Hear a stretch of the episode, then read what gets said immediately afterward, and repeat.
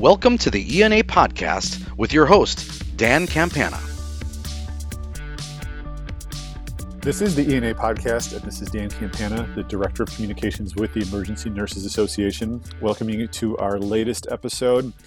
And as we've done from time to time on the podcast, uh, there's just these things that happen out in the world sometimes, and emergency nurses um, happen to be where these things are happening, and they put their expertise into action uh, oftentimes for people who need it uh, in a really difficult moment. To talk about one of those types of situations, which actually happened uh, while ENA was in Tampa uh, recently for ENA Leadership Conference 2024, is Kelly Collins. She's the Maine president elect. She's been an ENA member for almost 20 years, been an ED nurse for 24 years, so she's probably seen it all. But Kelly, welcome to the ENA podcast. Thank you for having me. Big hello from Maine let's just start off with with sort of the bare bones here. Uh, you're in Tampa for ENA Leadership Conference. Uh, what was your experience like, uh, you know, as part of the event? Let's just talk a little bit about uh, what those few days were like for you in Tampa, and then we'll kind of get into uh, uh, the thing you weren't expecting to have happen while you were there. I love ENA Leadership Conference. It's a great time for leaders to renew, to get to know, talk to each other, to learn, to find, meet new leaders and it's also a great way to refresh and um, see where the organization is going for the year and what we can do in our home state to help support ENA National, plus take go home with some great ideas to help get us get through the year. It was a wonderful conference. It was nice and warm. You know, we left 12 degrees here in Maine, and went to a really nice few days um, and be able to get some sun and fun. And I really, I love all our conferences. They really help me get through the rest of the year. You, uh, but you hung around for an extra day. Uh, Gasparilla was the big event going on in Tampa that uh, lined up kind of in conjunction. And I know a, a number of ENA members, uh, including some staff as well, uh, went and attended those festivities. Well, I actually didn't attend Gasparilla. I actually spent the day sitting with some old friends to catching up on the at the beach. Okay. And but we did get to see a lot of the um, fun things that were seemed to be happening while we were waiting for our five o'clock flight. So, but it was a really nice day of just trying to just relax with some. You know, we all have ENA friends that we don't see year round, and we want to catch up with them. So this year we actually took a day to do so. Nice, nice as part of all of this, uh, like many of us over the last month with all the weather that's been happening in the Midwest and on the East Coast, uh, you didn't quite get out of Tampa when you were expecting to, did you? I did not. so, Which is where the where the adventure begins. Tell us a little bit about that. Uh, you find out you're not getting out of Tampa to get home, uh, and you get put up in a hotel. Why don't you kind of take it from there? So you know, after the whole thing with the the plane. They brought us back to a hotel and they said there's no hotels available due to Gasparilla, which not shocking, right? And I tried to get back to the Hyatt where we were staying, but they were also had none. Um, I reached out some of the ENA members, but they were of course still either at Gasparilla or sleeping or so they said we have this one hotel. So I took it, figuring I, I could sleep anywhere um, we were driving over there, and my Uber driver's like, "You sure this is where you want to go?" And I was like, "That was my first guess that this probably wasn't the best hotel." Um, so driving up to it, it was quite obvious from the get-go that it was not a good neighborhood. Um, th- that being said, I'm pretty tough cookie, so I said, "All right, well, I'll go in, check in, go to my room. It will be fine." Um, the people who met me there, the hotel owners, were fantastic. They were very pleasant. Um, spoke very little English, but we got by with my very little Spanish. and the room was clean. Um, so it was loud outside. There was, you know, some activity, illegal activity going on out front. Um, so I just like, you know, I'm just gonna stay in my room, get some rest, go to sleep, which is exactly what I did. Um, the next morning, I got up and it was relatively quiet, and I said, "Well, I'm hungry. They had a free breakfast there. Um, I, I am going to go downstairs and get some breakfast." So around quarter eight, I opened my door and walked down, took a right, and there was a very obvious pregnant woman running towards me, screaming hysterically, crying in Spanish. And she's pointing, and I look in her. I soon to learn her husband was standing against the wall, and there was a an arterial bleed coming out of his right upper thigh. So I run to him. I have my purse, my jacket. I run to him as he slid slid to the door floor. Really gray, not looking really good. Heart rate was not great. So all I had was my ENA jacket. So I wrapped it around it, and in my pocketbook I had a comb that I was able to wrap it around and make sort of a wind for a homemade tourniquet. That being said, it didn't stop the bleed, but it slowed the bleed um, to the point where we were able to. Uh, they came and were able to get him to the hospital. He had a, a had a pressure when he left, so I don't know what happened to him, but it was one of those situations where I felt that divine intervention. If I plane had left, I might not have been there for this person. The scene of all of this, uh, I mean, you've been in the ED, like you said, you know, for close to 25 years.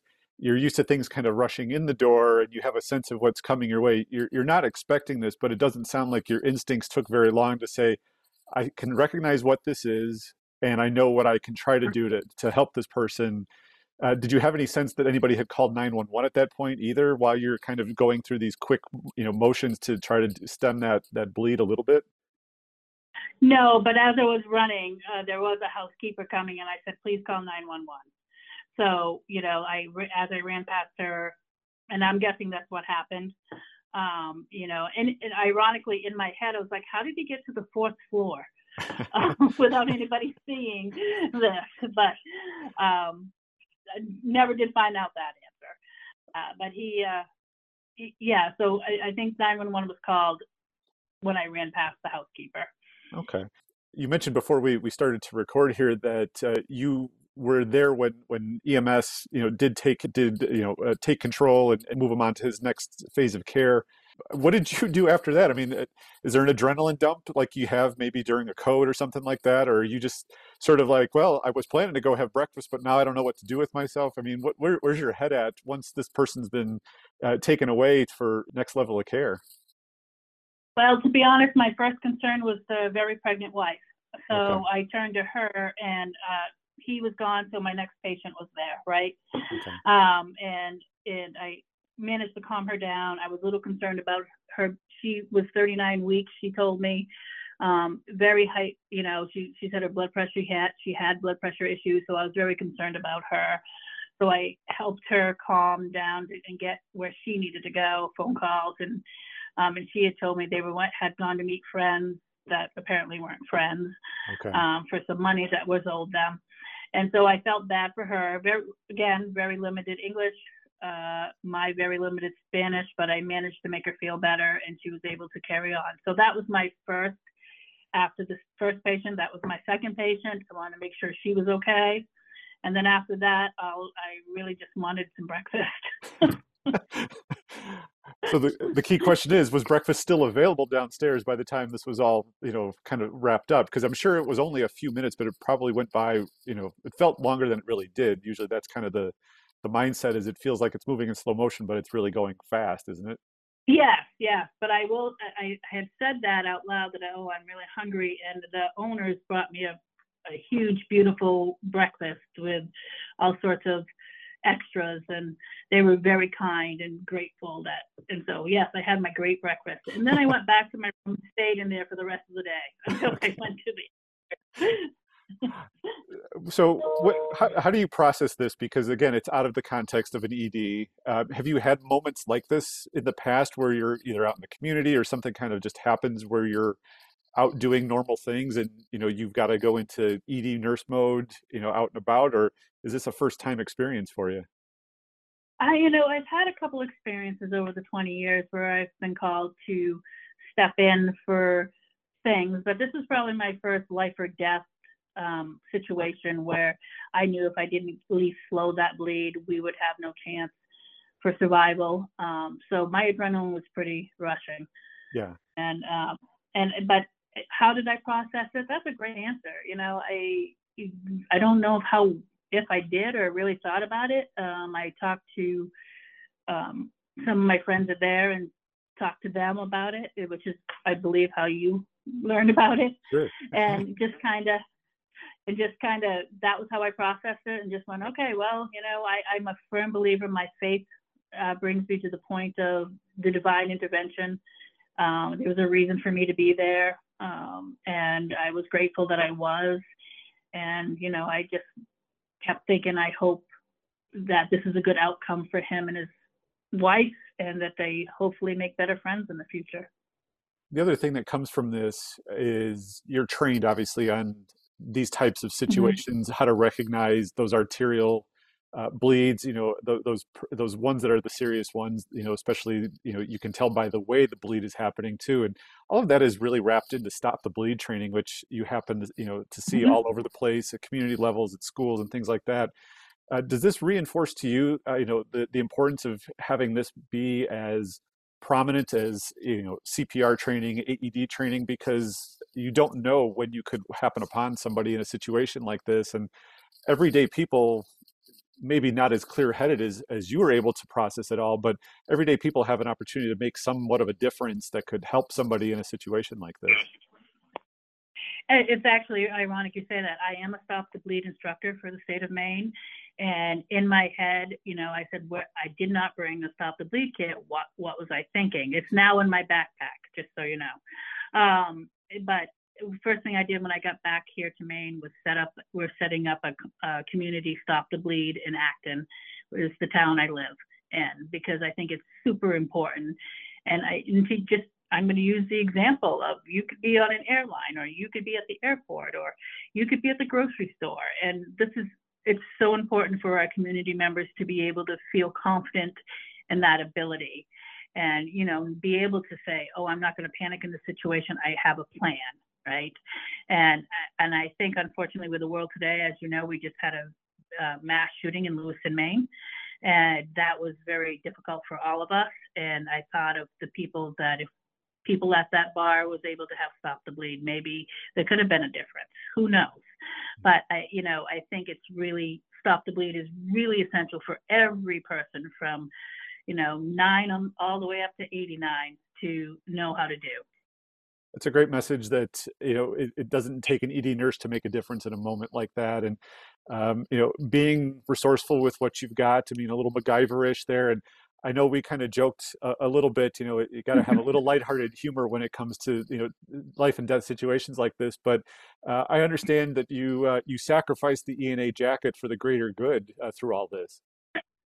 I did. I I when they tried to give it back to me, I was trying to figure out I said, I'm not sure TSA is going to let me get that through the checkpoint, especially if I say it's not even my own blood. No worries. um, I think that might have led to some pretty significant questions and chose that not to do that. I wanted to get home. well, I, I, think we can understand that uh, sometimes those sacrifices need to be made, but uh, ultimately, you know, all kidding aside, the ability to uh, help this person and, and hopefully you know the, the outcome uh, you know your your impact on his life in that moment uh, has led to his recovery and, and all that.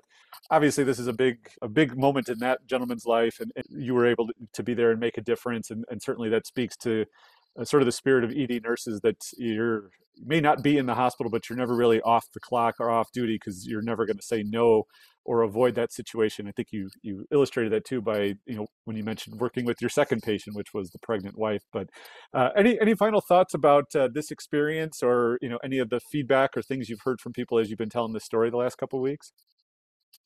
Um, you know, the feedback is, you know, you sound like an ER nurse, uh, you know, always an ER nurse, no matter where, even on vacation. And I think that is so true. You know, I think all nurses have this ability to sense situations and be able to work it out, but us ER nurses tend to run towards the danger, right?